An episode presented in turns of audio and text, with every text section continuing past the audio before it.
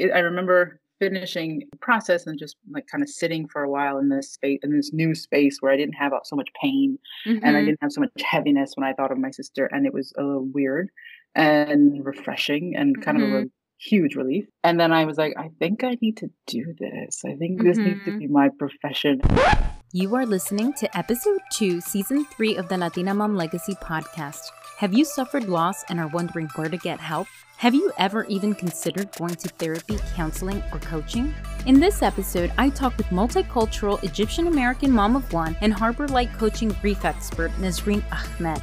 Join us as we discuss the different types of grief support available, and we'll show you what a real one on one grief coaching session looks like as we dive deep into my current state after losing my father. Plus, we'll talk about raising a bilingual one year old motherhood and how you can take a free grief assessment. Así que no te lo pierdas. You're listening to the Latina Mom Legacy podcast, where we empower moms raising bilingual kids, talk about growing up Hispanic and tradiciones, and celebrate motherhood. It's time to keep it real. Learn tips and tricks from other moms like you and start creating a legacy your abuela would be proud of. If you're a Latina mom or have a multicultural family like mine, then you're in the right place. I am your host, proud immigrant daughter, rockstar wife, and mom to now six year old Victoria Grace soy yo. Mi Legasi founder and cafecito lover, Janny Perez.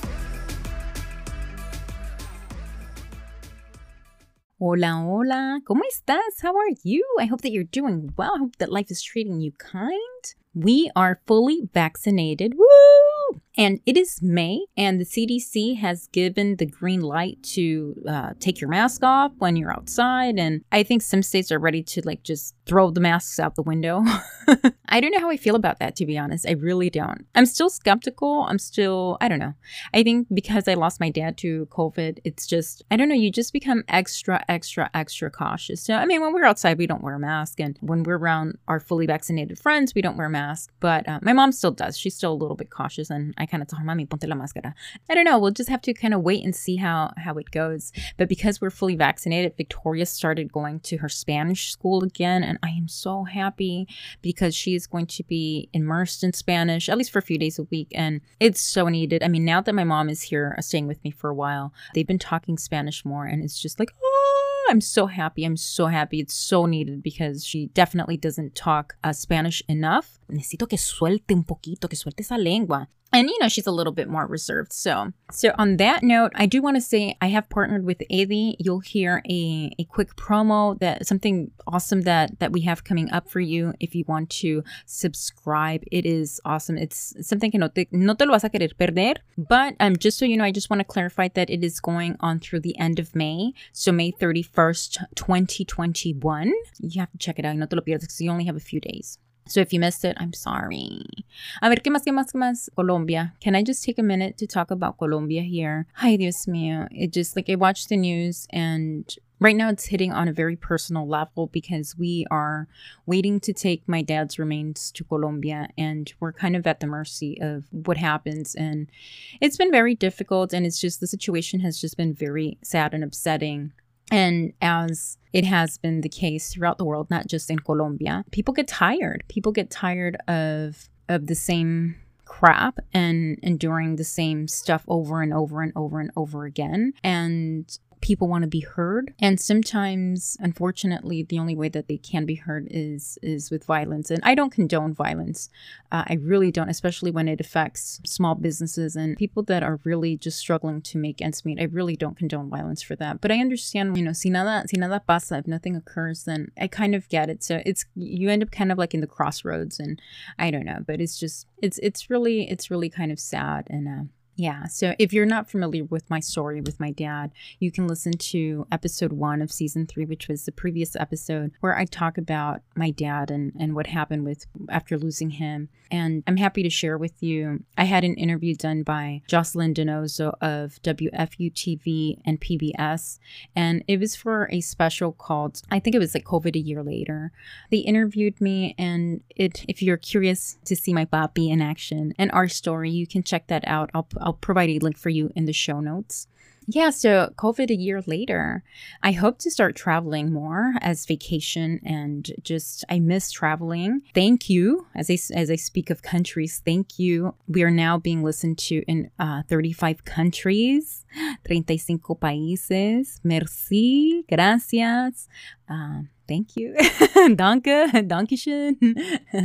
thank you so much from the bottom of my heart. Um, when I started this podcast a couple years ago, I just I just wanted to reach the Latina mom next door. And now I'm reaching you across the world. So it uh, it really, really, really, really makes me so happy. So thank you so, so, so, so much.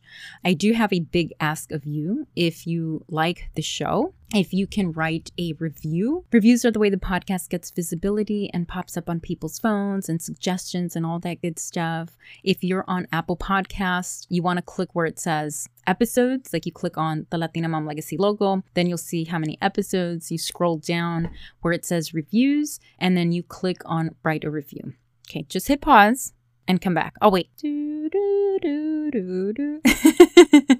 Thank you for taking that minute. Thank you so much. On today's show, because it is Mental Health Awareness Month, I talked to one of my dearest friends, Nesreen Ahmed, who just happens to be a grief coach. I'll just say it's very informative, raw, and real, and she's so cute. Espero que te guste. I am so excited to have on today's guest, Nesreen Ahmed. Nesreen and I go way back. She has been a longtime friend. Uh, at one point, we were even roommates. Uh, I know her longer than my husband, I can tell you that much. And our relationship has just grown and evolved over the years, and I love it. Let me just say, Nesreen is not a Latina mom, but she is a mom. She's a multicultural mom. And today we're going to be talking about grief and what she does as a grief coach. Nesreen, thank you so much for being on the show. Janny, thank you for having me. What a pleasure and an honor. And I'm so excited to be able to have this conversation with you. It's a little strange, right? Like me interviewing you because I feel like we're going way back when we used to just like sit on the couch and just have these like long conversations, but now it's a little bit different. yeah. Yeah. Life has changed so much, hasn't it? It has. And some things never change. Some things like our relationship, you know, has evolved over time, but I'm so grateful that we still get to have these kinds of conversations. Me too. Me too. So, since you're not a Latina mom, tell us a little bit about your background. So, my family's Egyptian. Um, I was actually born overseas, but ra- we moved here when I was three. So, I was raised in Virginia, and then I've lived in New York for over 20 years. I am married to an Egyptian who has only been in the States for a few years. So definitely having some fun with the culture and the differences there. And we had our daughter last year who will be raised to know, you know, all of her heritages and to be proud of all of them. Are you actively speaking to her? Like, what do you speak to her in, in, in Egyptian and, in Arabic? So, yes. So, um, I do speak to her in Egyptian Arabic. I'm not fluent in it. Uh, my husband is, but I speak to him in Arabic, and it just felt natural to speak to her in Arabic as well. Now, is there a difference? Because you said Egyptian Arabic. Is there a difference between Egyptian Arabic and other, I guess, other countries' Arabic, or, or is it Absolutely. like from a region? No, well, eh, so yeah, so it's both. So every country in the Middle East has its own sort of version of Arabic, so the dialect of Arabic. Um, so there's like the modern standard Arabic, which is what you learn when you go to college here in, in, in the US, right? So it's the more mm-hmm. formal Arabic that you'll only hear in lectures and the news and, and in writing, right? So that's okay. the modern standard Arabic. And then there's all these different dialects. And each country has its own dialect, but then even within each region, mm-hmm. it has mm-hmm. its own dialect. So like think about like, you know, New York versus Alabama, how how English is different, right? Um, mm-hmm. Same thing between like Alexandria and Cairo right? There's mm-hmm. going to be slight differences. They're not going to be as major as like Southern English versus you know Northern English, but there are going to be some differences, some phrases, um, you know, some pronunciation changes. So it's both based on the country and then also based on the on the region. You said you're speaking to Yasmin, to your daughter, in Arabic. Now, do you listen to music in Arabic with her? Do you do you read to her in Arabic? Tell us how you introduce the language on in a typical day. So mostly uh, it, it is just me speaking to her. And then also we watch like nursery rhymes and like videos on YouTube that are all in Arabic intended for kids. So she spent mm, the better part of her life so far overseas in Egypt. And so she was surrounded by Arabic speakers, right? Native Arabic speakers. And they would sing, like, especially like my sister in law would sing to her in Arabic, you know, certain songs that all the kids know, right? And every parent knows. And so when we got back, we immediately were like, let's Google some of those videos. So my, my husband found all the different songs and I just sort of like downloaded them or like added them, subscribed, whatever mm-hmm. it is. Mm-hmm. So we do play a lot of like Arabic music intended for kids to her. But the, the books that we have uh, so far, they've all been in English. I have not yeah. shown her any real Arabic books yet. And it's interesting. I hadn't really thought of that, mm-hmm. but it's a good point. And I also like I I feel like I need to start speaking to her in English like it, it, I don't like that idea to be honest. Like I really mm-hmm. enjoy speaking to her in Arabic, but I think it's important. I was talking to a friend of mine about how children learn language in multiple languages, and she says that to have a reference parent is so important. So I feel like mm-hmm. obviously I should be the English reference parent since my Arabic mm-hmm. is not fluent, and my husband should be the Arabic one. So yeah, I'm kind of in the space of like I need to start talking to her in English, but there's a resistance within my heart. No, they're they're gonna pick it up so much quicker when they start just gradually like watching television, just their everyday going to the grocery store. They're everybody else outside the home is going to be speaking to them in English, and if both of you speak Arabic, you're going to be like the only ones in not the only ones, but you're going to be like her point people to speak. And as she gets older, she'll prefer English anyway. But if she has that foundation that when she's at home, she only speaks Arabic or she speaks Arabic 80 to 90% of the time, then it, it's going to be really helpful in her language learning development. It really is. And I've interviewed a lot of different moms, and each household is different. Like if both parents speak the one language, they see that the, the child adapts it easier. Some parents, like in our home, Percy speaks English, I speak English and Spanish, but because as a family unit, we all speak English, Victoria prefers speaking English. So, you know, there's that battle between her and me. But if she knows that she is with a Spanish a native Spanish speaker, she will speak Spanish. So it's mm-hmm. just like that preference. But I would continue.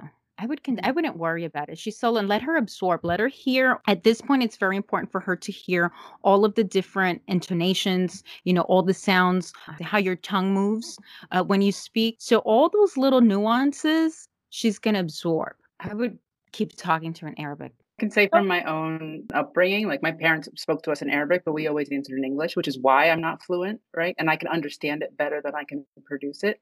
I agree in the sense I think it's important because there's so many different like guttural sounds in, in Arabic, right? There's like sounds that we just don't make in English, and most um, English speakers can't make those sounds well, my biggest concern, I think, in continuing to speak to her in Arabic is that because my Arabic isn't perfect, that she'll mm-hmm. learn all the mistakes that I, you know what I mean? And like, there are certain words, there's a lot of vocabulary that I just don't know in Arabic. So I won't be able to only speak to her in Arabic as she mm-hmm. gets older. We call it Spanglish.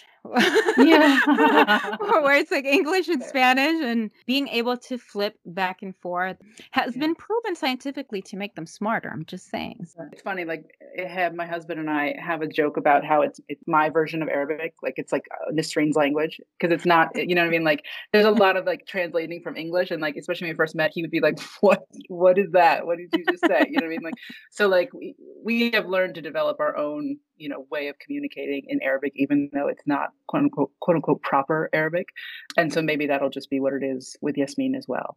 And that's okay because I think sometimes the fear is also to not educate them the correct way. But for me, unless they're going to go into a field like translation and the actual like uh, grammar, proper grammar is needed. Language is for communication. And you're mm-hmm. giving her this gift so that the day of tomorrow that she goes back to Egypt or, you know, to the Middle East, that she can communicate with people, that she can go somewhere. So that's the bottom line. You just want them to be able to communicate and it doesn't have to be perfect. Ness, thanks for sharing. I need to take a quick break and mention today's show sponsor, Edye. The Edye app is turning two, and they are offering the Latina Mom Legacy listeners a very special 50% off their yearly subscription for $14.99. What is Edye? ¿Qué es Edye? Edye is the only Spanish language premium based service that offers smart and safe entertainment for kids ages 2 to 6. It is an app with shows, games, and even books and interactive activities for kids. All of it of educational value. I try to limit Victoria's screen time, but Edye makes me feel good about what Mija is watching. And best of all, it is in a safe environment. The first 10 people to subscribe will get an additional 6 months for free. Un gangazo. Visit app.eddy.com forward slash milegasi or app.edye.com forward slash milegasi. You can also check out the show notes for a direct link. No te lo pierdas. Se lo recomiendo if you're raising a bilingual child. I wanted to have Nesreen on today because first, she's the only grief coach that I know. And above all, I wanted to offer you an opportunity to understand what a grief coach does. If you listened to the last episode, you heard my story about losing my father to COVID 19. And it's been a rough journey and one that I am still on. And I mentioned that I had been going to therapy. I am speaking with a therapist. But I wanted to have Nesreen on because she does grief coaching. And I wanted to understand the differences between what a grief coach does and what a therapist does. If you have experienced loss in your life, who are the people that you can go to and where you can seek help? So, Nesreen, what is grief coaching? And tell us why you decided to become one. Grief coaching, in some ways, is not that different than any other kind of coaching that you've heard about you know life coaching business coaching um, even sports coaching right it's about moving you forward it's about helping you reach your goals and in grief coaching, it's a little bit different in the sense that you may not have the goal of like, oh, I want a new job or I want to lose 10 pounds, whatever it is.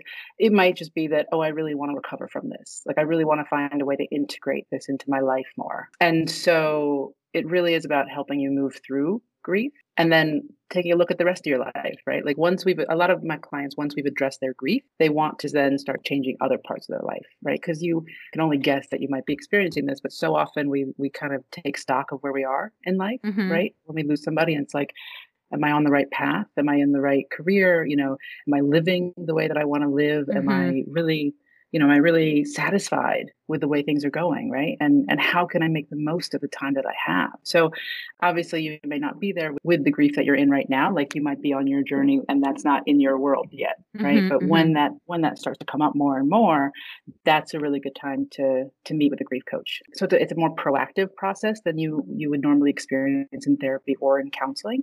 You know, every week there's something for you to do. There's some reading involved. There's some writing involved. So you you feel like you have something to do with all of that, all of your emotions, mm. All of those feelings. Oh, I like that. yeah. Like for me, you asked why I became a coach, a grief coach, is because I lost my sister. She mm. she passed away suddenly. And I was like, I can't breathe. I couldn't mm-hmm. breathe. You know what I mean? It was like, mm-hmm. what? It was such a, a, sudden, unexpected thing that I was like, mm-hmm. I don't know how to live this way. Right. I was living in San Francisco at the time. She passed away in San Francisco. So I was like, I got to get out of this city. I can't live here ever mm-hmm. again. So I moved back to New York and started working on Broadway. I used to do, be a costumer and, and started working on Broadway again to kind of just get a sense of normalcy, right? And try to get, right. figure out how to stand up. I spent a lot of time in therapy. I started going to some support groups when I could finally like bring myself to take that step. And they were both good or helpful or beneficial to a certain point. I ended up seeing a therapist who didn't specialize in grief, which was one of the things that I think um, actually hindered my healing in a way. Mm-hmm. Um, I think it's really beneficial for the the therapist to have that experience and training in grief because it's such a different process than just regular talk therapy, right? I ended up going to support groups. I ended up seeing the therapist, and then got to the point where you know the support groups and therapy they were helpful to a certain extent, and then mm-hmm. I just couldn't go any further with them. I wasn't going to continue be able to continue my healing journey with those mm-hmm. support structures right and um, by that point i had i had started training to become a life and business coach mm-hmm. and i mm-hmm. was seeing how how helpful that was in some parts of my life right you know in terms of right. helping me move forward in terms of helping me develop these new skills and take some risks and change my life but was still really stuck in my grief and mm-hmm. so somebody in the in the training program told me that she had just met a grief coach and i was like hold the phone tell me what this is what's it, what's it all about i'll be honest it took me a while to call the woman mm-hmm. and it took mm-hmm. even longer to actually decide to work with her just because i was like all right I've, i'm compartmentalized enough i've learned how to like try to distance myself i can i can start to breathe again you know mm-hmm. what i mean unless mm-hmm. i think about my sister and so i don't want right. to open that door i don't want to go back into that that's, that is a world of hurt you know what i mean that i haven't i haven't fully processed were you thinking when you were introduced to this grief coach, do I really need to see a coach? Like I've already been to therapy, I've al- I've already been to support groups. Like do I need another person to take me on this journey again? Like did that ever cross your mind? I was desperate for relief. Mm-hmm. You know, I had done so many different things. Like I'm talking about support groups and therapy. I saw shaman. I was like doing acupuncture all the time. I was doing like so I went to like EFT tapping person. You know what I mean? Like I was trying all of these sort of different mm-hmm. things to try to mm-hmm. help me because I was like I don't know how to live. You know what I mean? Like I don't how do you how do I how do I wear this burden of grief every single day? How do I even get up out of bed when I'm holding on to all this? In some ways, I was so scared to open that box of emotions, mm-hmm. right? Mm-hmm. To unlock that door, and just I was I was terrified of being overwhelmed and like going right back to like the first days of the shock and the loss. But I was also desperate to find some peace. You mm-hmm. know, I mm-hmm. was desperate to like try to resolve some of all the upset and the and the regret and the guilt and all the sh- stuff so it was kind of both do i really want to go into this and then also knowing that like i really need something and if mm-hmm. this if this can help me move forward in the way that I imagine it could, then I want it. So yeah, so it took a while, but it was really transformational, you know. And I I use that word sparingly um, or hesitantly, you know, because mm-hmm. it's like a cliche. But w- the work that I do is called the grief recovery method, and it's a step by step process, like I said, where you have some reading to do every week you have some writing to do mm-hmm. and because you're not just talking but actually taking in information you're writing things down you're processing you know your your brain starts to process things a little bit differently so mm-hmm, by mm-hmm. the time you've gone through this process pretty much everybody that i've worked with you know they don't expect to feel the peace that comes along with this right? Because it, what we're really doing is talking about acceptance we're talking about forgiveness we're talking about all the things that you feel like you you wish you could say to your person or say again to your person you know? Mm-hmm. And and being able to be with the hope or or wish that things were different, things were better, things had been more whatever right mm-hmm. so really finding some acceptance and really finding some some ways to forgive both yourself and maybe your person depending on the relationship and how it all went so it's a very holistic very heart-based process and it really helped me see that i could have a different relationship with my sister and it really helped me start to forgive myself for some of the things that i had done and forgive her um, for some of the things mm-hmm. that she had done that i was kind of disappointed in and, and wished had been different so it, i remember finishing process and just like kind of sitting for a while in this space in this new space where I didn't have so much pain mm-hmm. and I mm-hmm. didn't have so much heaviness when I thought of my sister and it was a little weird and refreshing and kind mm-hmm. of a mm-hmm. huge relief and then I was like I think I need to do this I think this mm-hmm. needs to mm-hmm. be my profession and my niche and I don't want it to be. And it took me a long time. And so it took a while. Um, even after I got trained, it took a while to like really embrace it fully. Now it's like what I'm most passionate about. Now it's what I want to talk about and, and, support people through every single day. I love that. I love that you chose a path, a new career path based on your experience and transforming your experience or taking your experience and empowering others and helping others. So let's talk about the differences between a grief coach, a counselor, and a therapist. You know, it's funny. I actually just created an assessment on mm-hmm. my website that people can go to and they can actually like um, answer some questions and get a PDF of like where you are on your journey and who would be best supportive for you during that time. So, uh, or depending on where you are. I'll be sure to provide a link for you so that if you're experiencing grief, and to clarify, it's not just like losing someone, there are other types of grief, correct? 100%. There's uh, 50, 60 plus different events in life that can cause grief. So if you're just really sad, if you're just really sad and experiencing some sort of loss, then you can check out the assessment. Like I said, I'll be sure to provide a link in the show notes for you to see whom you should seek. Absolutely. So let's talk first about therapy. So when you go to a grief therapist, more often than not, you're in complicated grief. You're going to be really struggling to get just the basics of your day done, right? Like the basic tasks that you need. Um, and it could be a variety of things where maybe the relationship you had with the person you lost is really complicated, or um, maybe there's other, you know, losses that are coming up as a result of this loss. And there's just a lot of factors that, that go into it. So it, most people who, who want to see a grief therapist are going to be dealing with like a lot of severe emotions and a lot mm-hmm. of severe um, frustration in just getting through the day that's usually who um, is best served by by therapists when they're going through grief. So if I'm understanding correctly, it's it's basically if you're in a situation where you can't get through the day and then it's potentially hindering your physical activities, then you should seek a grief therapist.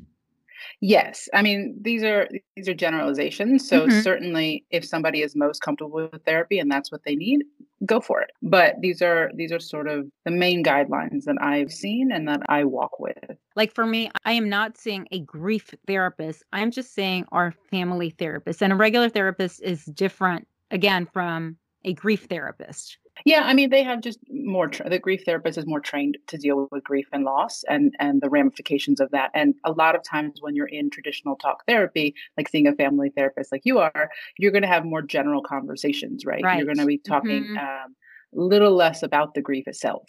Right? Yes. And that has been my experience. So it is more about how we're functioning as a family unit, how the grief has impacted our day to day. And the focus is, you're right, it's less on the actual grief and it's more on each person's role in the family and how they can support me in this journey. So it's even Victoria has her role, uh, my husband has his role. So it's kind of navigating that. But you're right, we don't talk about, I mean, we have sessions where I just let it all out. It doesn't just focus on the grief.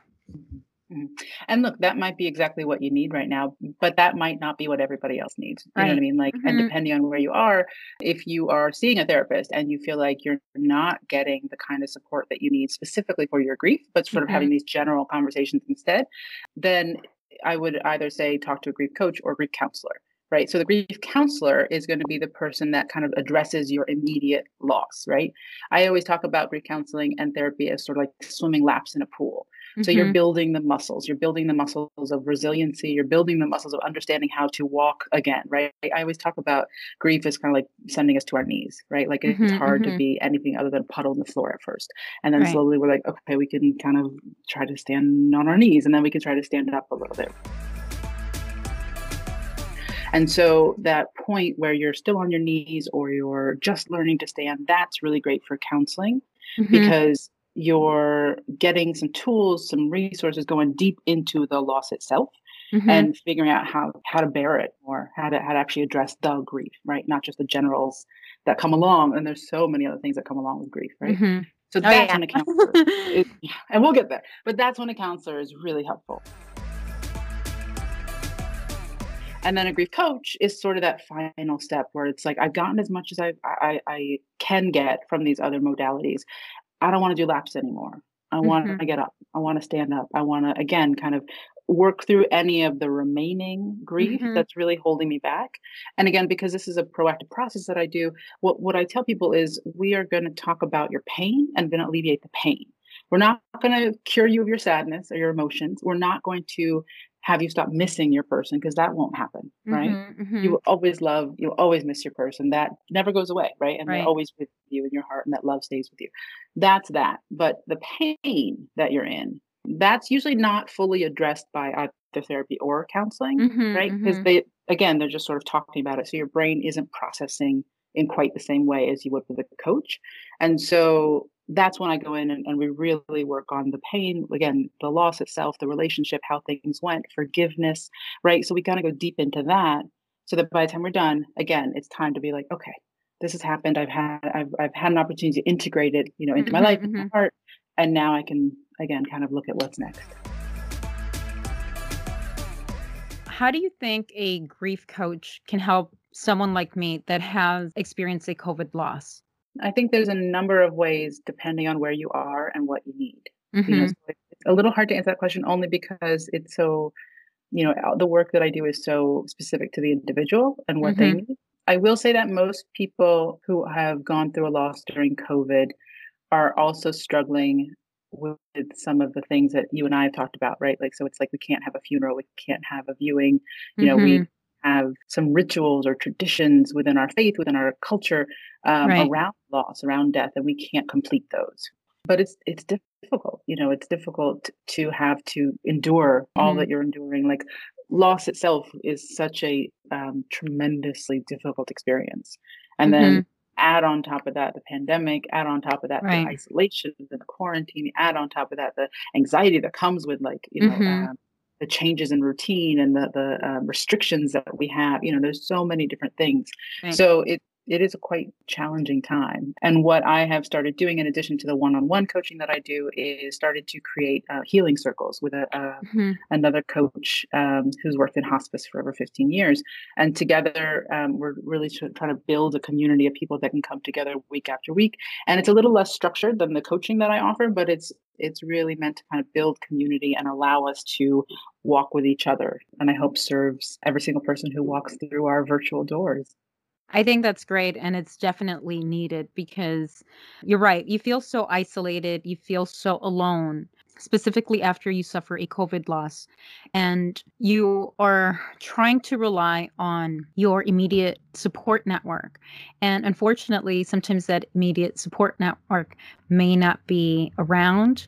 I think a lot of people need that, need to find comfort in others that are experiencing uh, similar grief to understand that you are not the only person that's going through this is very helpful. And yeah i mean we're we're social beings right? We're not intended to go through these kinds of events and experiences alone. And i will say you know sometimes we want to rely on the people around us but they don't know how to support us right? Mm-hmm. like i had a i had a client a while back who wanted to share some of my of our work together with his wife and he's like what do you think? And i was like does your wife hold safe you know non-judgmental space for you? And he was like yeah i'm not going to share she probably won't know how to not somehow judge or give me advice or you know try right. to fix what i'm feeling right? right and i think it's it's really important to have the people around you who know how to just hold space how to listen mm-hmm. how to mm-hmm. love how to allow for all the stuff that's going to come up right and yeah. and you know one of the things that, that i'm really committed to as a coach is empowering my clients even mm-hmm. in grief you're grieving you're not broken you know your friends and family as well meaning as they are may not be the right people to rely yeah. on especially if you're like really in, in the beginning stages or really intensely feeling grief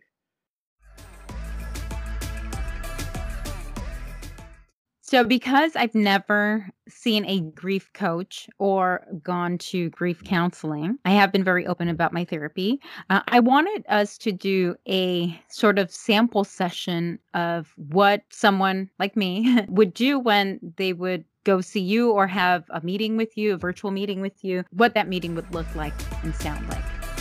Sure, I'm, sure. I'm a little nervous. I'm a little I'm a little nervous because in all honesty, Ness and I haven't really spoken very much or deeply about everything that I've kind of gone through and am going through. But no, I'm I'm very open to it. So let's do it. Absolutely. Well, I will say I'm going to do this a little bit differently um, than I normally would. And I'll just offer some coaching now most people when they come to me for the first time there's a little bit less coaching and there's a little bit more just like consultation intake you know like what have you gone through? How are you feeling? I usually have more questions mm-hmm. um, about the, the, logistics and about what they're what they're actually dealing with so i can make sure that i'm a good fit for them right? Like i can make sure they're ready to be coached because a lot of times people come to me and they actually need counseling or they need therapy and so i will refer them out as necessary. So that would usually be my my intake um, mm-hmm. And since this is our actual first conversation, mm-hmm. I'm not going to do that. But that's what a first session would look like. Somebody would come to you, like I would come to you, and you would basically take everything in and assess if you're a right fit. Precisely. Yeah. And even if they are ready for coaching, am I the coach for them? Because I can also refer them to other grief coaches, you know. So I want to make sure that they feel comfortable, they feel seen and heard, and they mm-hmm. feel safe, you know, and that they're ready to do the work, right? Mm-hmm. I, I always talk about healing as a very proactive mm-hmm. process and you've got to be willing to show up and do the work week after week right. you know really like um, mm-hmm. uh, a willingness to go in to go deep Okay, love that. Okay. So assuming that I went in and we are a good fit. So the second or third session would would start how? So let me just say what I would normally say, which is everything is confidential. and uh, until now, everything's confidential, and I would never share any of your information with anyone else. And I really just would love to hear more about you know what you'd like to get coached on. Like, what are the things that feel most pressing or most important? What are the things that you would like to explore today? Oh my gosh, that's like a loaded question for me because I don't know if I know. I feel like I'm feeling so many things and so many things have gone through through my head and that I'm going through now that I don't know if there's one thing specific cuz uh, there's so many different levels and so many different areas. It's just a lot of stuff that will require big decision making. However, these decisions cannot be made today. They're kind of being made uh, on a case by case, let's wait and see. So, a lot of things. So, I feel like right now I am struggling with accepting that there are a lot of things out of my control because I tend to want to control and plan and I can't. And I think I think all of it started even before my dad passed away because and I mentioned this in the previous episode that I was very upset that we had planned to go for Christmas to spend Christmas as a family because it had been a number of years that we had been together and I felt like that was taking that was taken away from me. And the fact that it didn't happen that I couldn't control it that I think it started there and then everything else has been sort of like as much as I would love to have my mom living with me, I can't control her and I can't tell her what to do. She's her own person. And what I may think is best for her, she may not think is best for her. And she can decide that she wants to live alone. And that's something that I can't control and I can't control the situation in Colombia right now and have a set date of when I can take my lay my dad to rest. And I think like that's my struggle right now is accepting that as much as I want to, I can't. And I don't know if if being the type of person that I am, like I, I like this is my to-do list. This is what I have going on. Like not being able to have that concrete, you know, that written. I'm in that space where I don't know how to deal with that. I would say that's probably the biggest thing that I need help with. Mm, thank you for sharing all that on your podcast too. I know. well, I'm talking to you. It doesn't feel like like I'm. Yeah, I'm... but you're helping so many other people, and you know, I'm guessing so many people can relate as a fellow controller, I'm like, ah, oh, I feel it. I feel it. You know, mm-hmm. I feel what you're going through. So my heart is with you. My heart is yeah. with you. Tell me if we're going to, if we're going to dive into the idea or the topic of control and acceptance, and we got probably about 20 minutes, right? Like mm-hmm. what, what would you like to walk away with by the time we're done? I would, I would like to walk away with um, some sort of tool or exercise going back to that like that to do like something that i can fall back on or read when i'm feeling overwhelmed when i'm ready to do something and for reasons outside of my control i can't. So i'll give you an example. So for example we had planned on taking my dad um, and it's still tentative um, in August. There's a lot of stuff going on in the country in addition to the pandemic and stuff. And some of our, our family in Colombia is saying, okay, it's really not a good time to come. So something like that, where again, like we were ready to buy our tickets two weeks ago, and now it's um, I need to wait. I can't. I can't do anything. I can't schedule a plane ticket. I can't call the church to schedule the service in Colombia. I let my family know if we're going and if they do a service, who's going to be able to do the service. And because I've been the one taking care of a lot of the legal and uh, helping my mom with the legal, financial, everything that happens when somebody dies. So for me, trying to keep everything in order, okay, I'll try to keep it as or- in order as much as I can. But for those moments where somebody throws me through a loop, where I think that I had it planned, that I think for my peace of mind, okay, I know this is happening. I know this is this is what's coming up. For those instances where it's like like a truck just hits me and then when that truck hit i'm flooded with so many emotions it's just i give myself a lot of things to do a lot of busy stuff and i think i don't put my feelings aside but i also feel that that i don't always address the pain because i'm busy doing all this other stuff. Mm-hmm. and it's when i get to that point where that truck hits that that I'm I'm not in in control that it's not just that. That becomes like a domino effect. And then I go back to so many other things and and then all the emotions come flooding back I think in those instances specifically I would like to know what do I do what can I do so that I'm not saying it's not going to happen but that I don't feel so overwhelmed by everything that's happening on in that particular moment. Can I just normalize your experience? You know, uh, yeah, sure. like you said earlier, everybody has their own experience of grief, and so many of us are doers who just want to keep doing and and going and crossing things off the to-do list and logistics and you know like there's there's almost like a comfort in just like having something to do right? So I think a lot of people out there can really relate to your experience of like not fully knowing what to do when those emotions come up and mm-hmm. and having that domino effect and feeling of overwhelm and then all the different things that you had that were giving you some semblance of control or peace of mind are out the window right mm-hmm, so it's just mm-hmm. a jarring effect and so what you're looking for is really like a tool or an exercise, some kind of resource that will give you some relief and and help you kind of come back mm-hmm. to yourself. It sounds like when mm-hmm. those emotions, when that truck starts starts to ram through your life. Mm-hmm, mm-hmm, Tell me what you normally use to calm yourself to feel better. Like what what in normal quote unquote normal time do you do? I'm laughing because I, I'm sorry. I'm sorry. I'm starting to laugh because what I do to get my anger, my frustration, one is I either go to the gym and I take a workout class, like I, I go to Zumba, or I clean hysterically.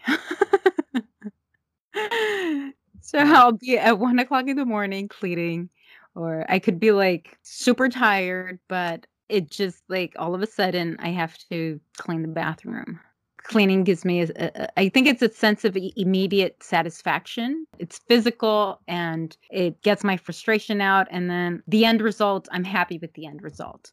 So mm-hmm. same thing same thing with when I work out. It's it's physical. I can get angry or I can jump or I can I feel good. That's enough to kind of get me get me out of the funk or get me, you know, to a better place. Mm-hmm.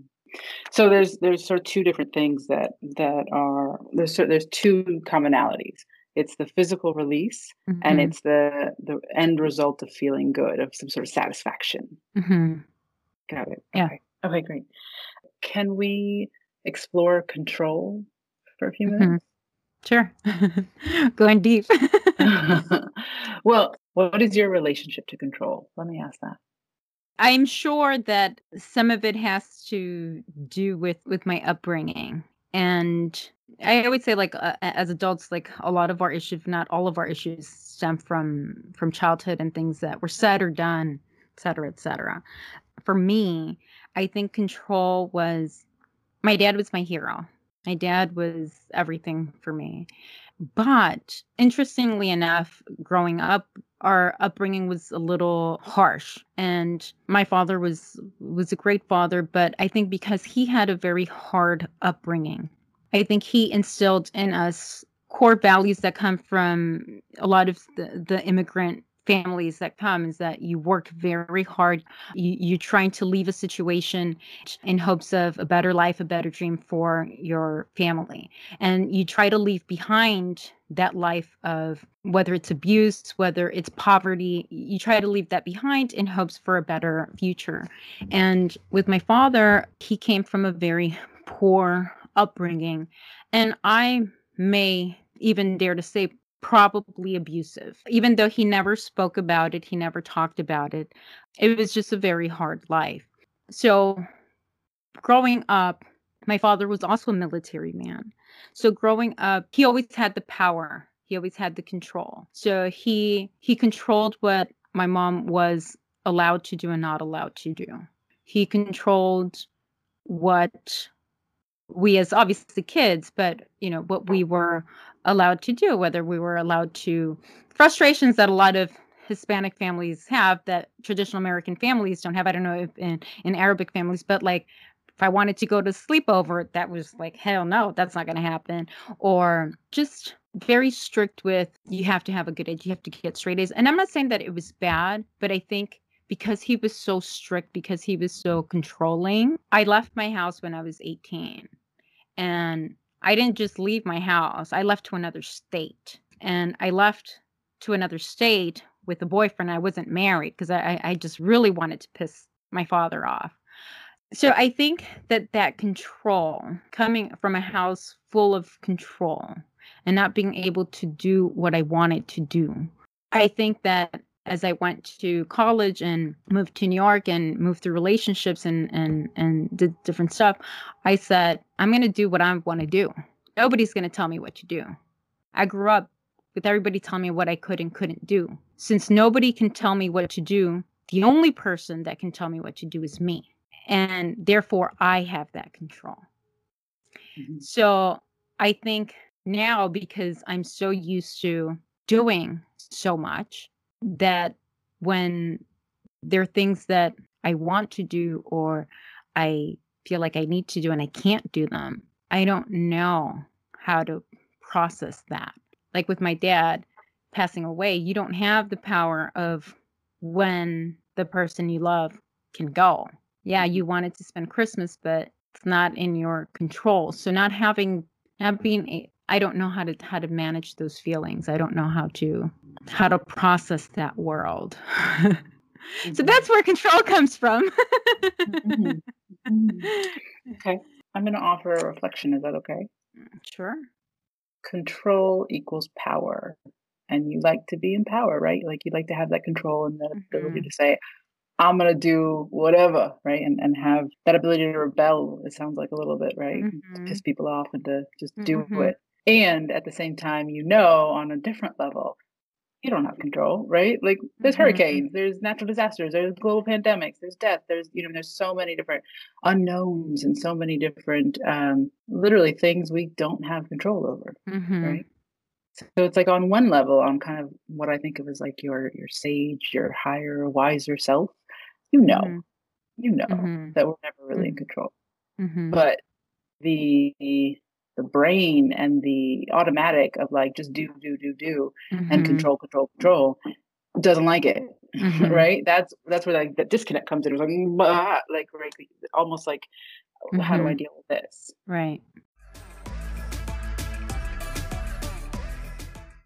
so could we take a minute to kind of step into that wiser self mm-hmm.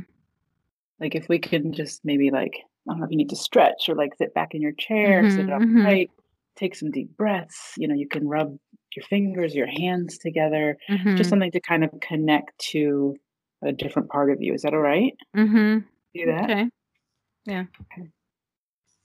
I'm just curious if you can, from a little bit of a wiser, sort of uh, empathic part of you, mm-hmm just for a visual for you listening, I I have lavender oil here that a very good friend of mine gave me and when I'm feeling like a little bit overwhelmed, that's what I do. I just like rub it on my hands just to kind of like smell and kind of give me like like a a distraction, if you will. So that's what I'm doing. And that's beautiful. Yeah. Yeah. So as you're calming your nervous system with the lavender, mm-hmm. you know, and really starting to connect to that uh, more wiser, all knowing, right, all empathetic part of you. mm-hmm. what what does that part of you want to say to your brain right now? Relax. Relax. Even like I'm talking to you and I'm stressed out. I'm like, I have, there's a lot of tension. I feel a lot of tension in my shoulders. Go. Go for a little bit. My daughter just walked in and. okay, go. Okay, for a little bit.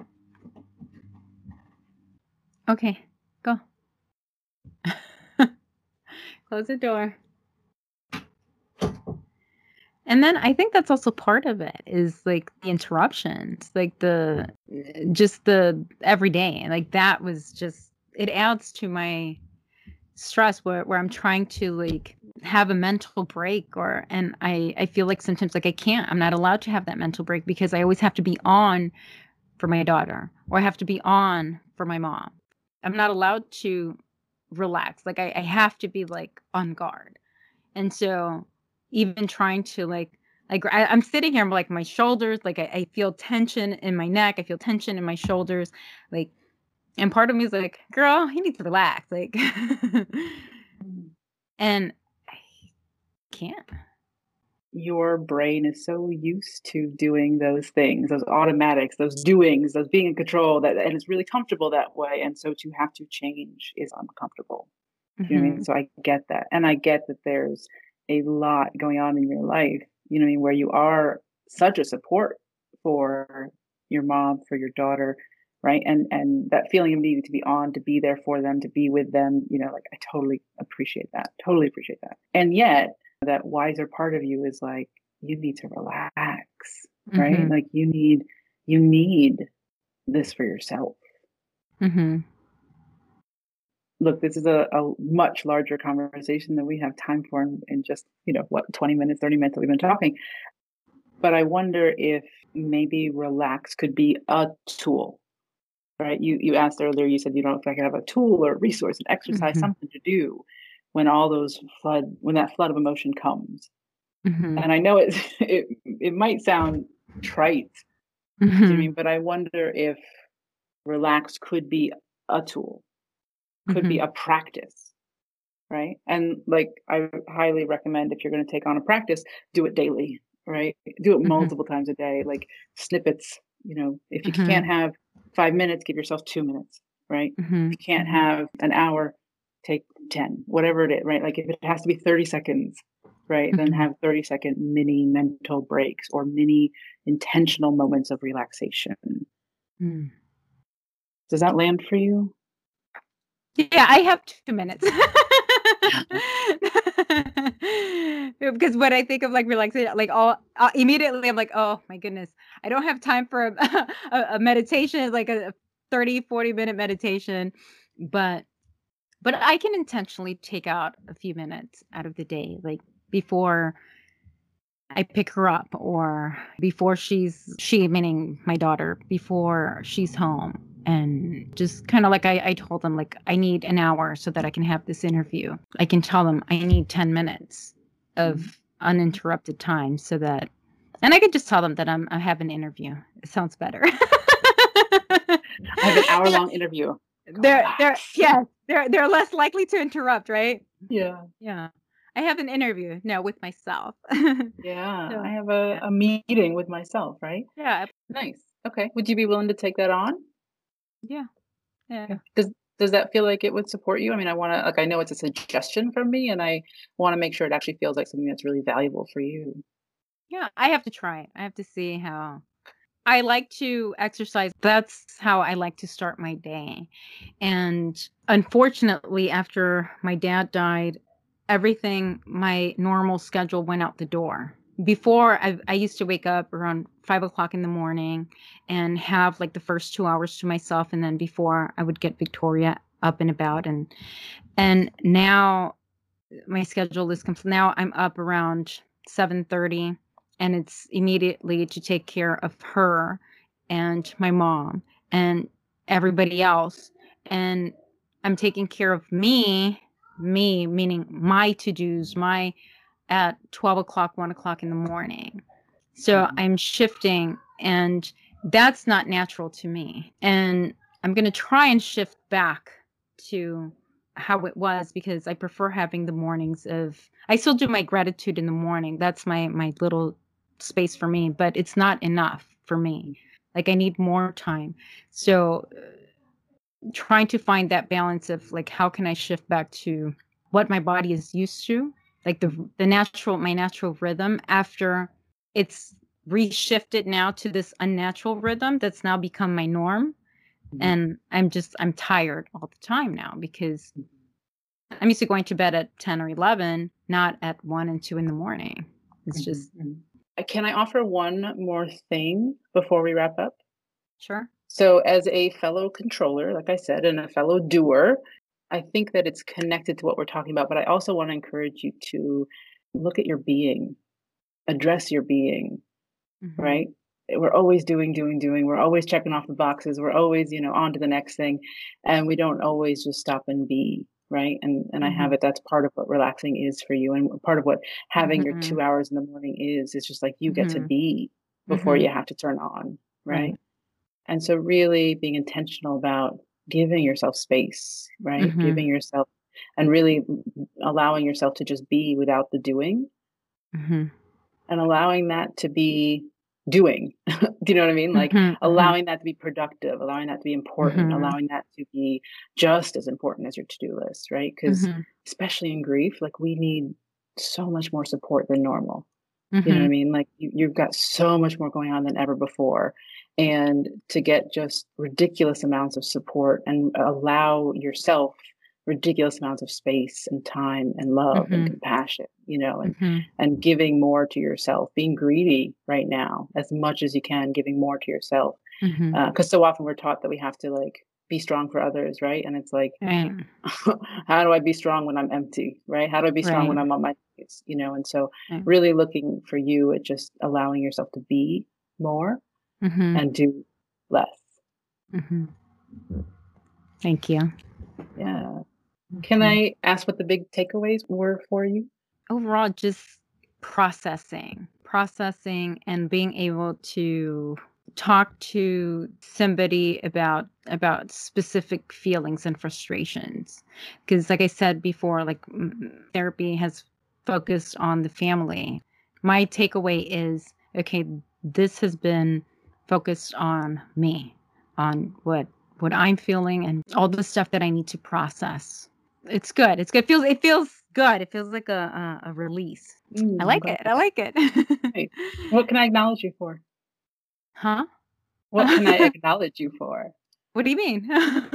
so at the end of every coaching session, I always acknowledge the person that I've been talking to. Um, so this is your opportunity to to say what you want to be acknowledged for, whether it was something specific in this conversation or if it was something. Uh, it's something about how you're showing up in life, how you're doing life, right? Who you're being in your life. Um, I'm happy to acknowledge you for all of it. You want me to tell you how you can praise me? Is that what it is? Yeah. how weird. uh-huh. Notice, listeners, her response. The woman how who's weird. always giving, how she doesn't want to receive. Okay. Oh my gosh, that's uh and and I'm like I don't even know what to say. um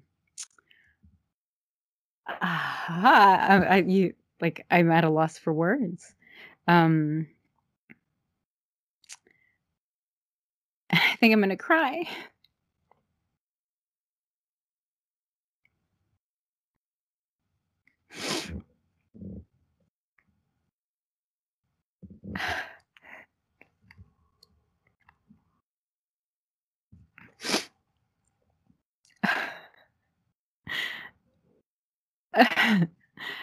I think I would like to be acknowledged for doing the best that I can.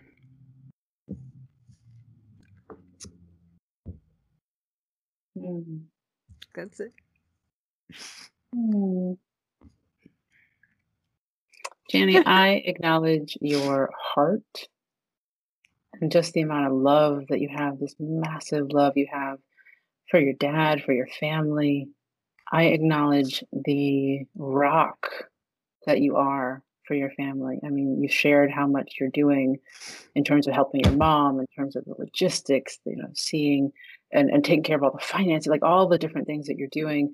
Um, having your mom with you, right? Like you you've been so much of a support for so many other people. And I, I, I see and I hear you doing way more than you think you are, you know, and way better than you think you are. And I really acknowledge it. I acknowledge your strength, your courage, your your vulnerability, your willingness to share and hopefully to help others, right? Like I just again, your heart. Like I just see so much flowing from you.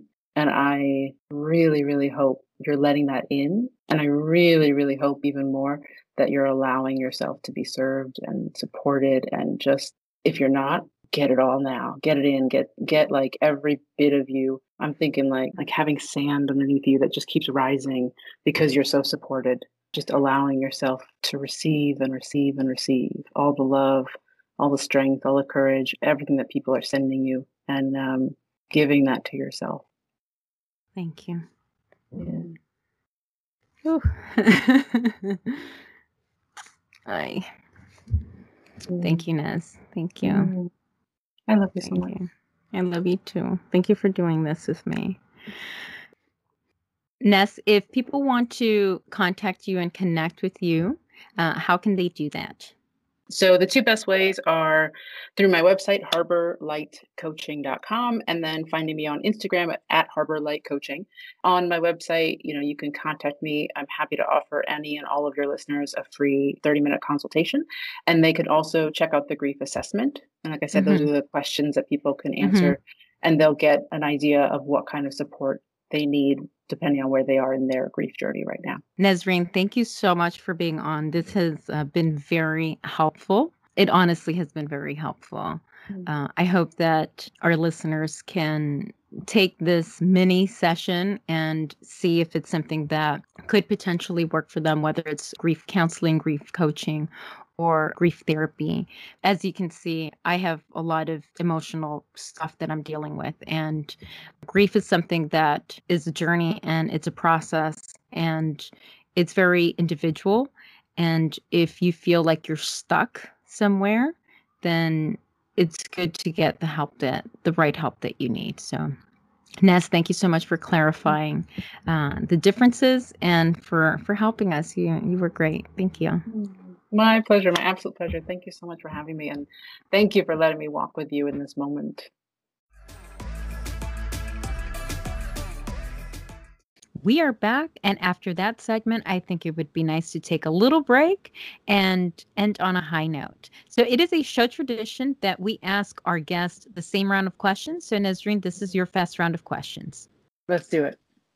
What is your biggest struggle as a mom? I think the biggest struggle right now, so interesting.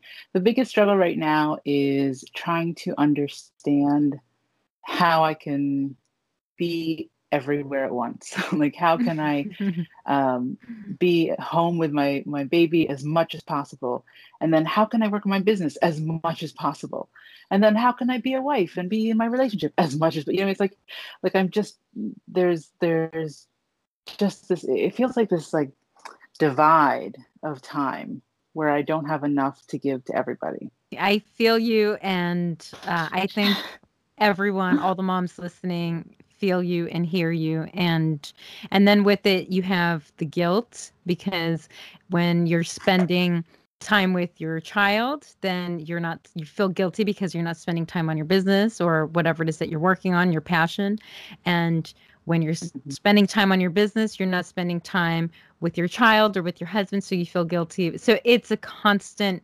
constant juggling act and struggle. Um, it, it's it's Mhm. my constant struggle. So I hear you. I empathize with you. What is the best advice that you've gotten from a mom or your mom?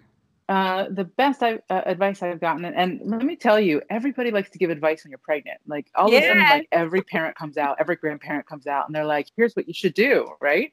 Uh, all the in-laws are like, oh, "Okay, okay, we got you," you know. So it's like, um, okay, so the best advice I got was everything is temporary. So like, if she's sleeping well, it's temporary. If she's not sleeping well, it's temporary. However she is that day, or what she what you know phase she's in, it's all temporary and it's constantly evolving And that has helped me so much in terms of like wanting to have certain expectations and then realizing, nope, today's a different day. Who knew today would be like this? That is correct. Finish the sentence. Growing up Egyptian, I. Growing up Egyptian, I have only just started to appreciate my uniqueness, I guess. Like for so long growing up Egyptian, I was like, no, I want to be just like everyone else. Because most of the kids in my, my classes were American, right? And finally, I'm just kind of like, yeah, yeah, I'm Egyptian. Yeah, I'm kind of American. Yeah, I'm kind of, yeah, yeah, all right. you know what I mean? Like mm-hmm. now I'm mm-hmm. appreciating it. Now I want to get kind of closer to my culture and and pick and choose what I want to give to my daughter from that, from both cultures. Yeah. I love that. What is one traditional Arab dish that you'd like to pass down to your daughter and why? Grape leaves or dolmas in Greece. Uh, mm-hmm. my sister, my sister who I talked about earlier, she she loved grape leaves. Those were like her favorite foods. Um, and my mom would make them special for her, like whenever, all the time. You know, for any any major birthday or or holiday, any event, my mom would make her those grape leaves. So even though I don't love them like my sister did, um, I would like to pass that on. I'd like to learn how to do it better and pass it on to my daughter. Oh, I love that. Okay, what is a traditional Egyptian home remedy that you swear by? Well, one thing that I definitely appreciate is is just lemon and honey tea. They're so so big on lemon and honey and ginger. Um, mm-hmm. It's like every, you know, for almost every stomach ache you have. Um, so that I definitely agree with and appreciate. Nesreen, what do you want your legacy to be? Wow. What do I want my legacy to be? Mm-hmm. I want to change lives. I want to make a difference for people, especially during the worst parts of their lives. And I hope my legacy is that there's there's an active path to healing when we're ready and when we're willing and when we are, are ready to choose it and to show up for ourselves. Love that. Thank you. Nesreen, once again, where can people connect with you? Uh, so you can find me on Instagram at Harbor Light Coaching. Um, you can also check out my website, harborlightcoaching.com. And there um, you can send me an email or you can jump on and take the grief assessment. Um, we're just finishing the the final touches on that, so I'm really excited about that. Uh, and you can sign up for my newsletter and start to get more information about me and and what we're doing. I'm also uh, co-leading a healing circle with my dear friend Allison, and that is starting on Tuesdays at 5:30. So if anybody's gone through a loss and they want to come check it out, they can come twice uh, for free and just see if it's a good fit for them. And is that in person or is that on Facebook or on Zoom? Oh, thanks. That yes, that's a virtual weekly meeting on Zoom. It's an hour long and we meet pretty much every week to come together, talk about where we are, talk about how we can move forward, um, and really just offer support, guidance, you know, and as many uh, helpful inf- bits of information as we can. So links and resources, websites, articles, everything we got. Wonderful. And I'll be sure to provide links in the show notes for you. It has been awesome having you. I learned so much. And thank you so much for our coaching session. It really, I really appreciate it. It really helped. Thank you. It's been such a pleasure to be here. And I, I just adore you and so glad to be able to to offer you whatever I can. Um, and thank you for letting me be on the first Egyptian or multicultural, non Hispanic, non Latino woman on your show. That means a lot. I love Nesreen and her calmness. I always find it so soothing to talk to her. I know she's a great coach. Here are some takeaways from today's episode. Grief therapy, grief counseling, and grief coaching are all different types of support that can help you navigate the different stages of grief. The type of support you may need will depend on where you are in your grief journey. Make sure you and your support system are a good match and don't feel obligated to stay with that support if you don't feel like you're moving forward. Your family and friends, while supportive, may not offer the professional and judgment free space that you need. Finally, don't be afraid to seek help. You are not alone. Thank you for listening to another episode of the Latina Mom Legacy podcast. Como siempre, mil gracias. And if you'd like to connect with me, you can find me on Instagram at the Latina Mom Legacy or at Mi Legasi. You can also sign up for La Lista and stay up to date with everything that's going on by simply clicking on the show notes in your podcast platform or visit thelatinamomlegacy.com and click on today's episode. You'll also find links to today's recommendations and show special. Finally, want to support this podcast? The best way to show your support is to write a review. Reviews are a way the podcast can get visibility and power other moms like you to connect, create, and carry on our Latinx heritage. Un beso, un abrazo y hasta la próxima. Ciao, ciao. What do you want your legacy to be?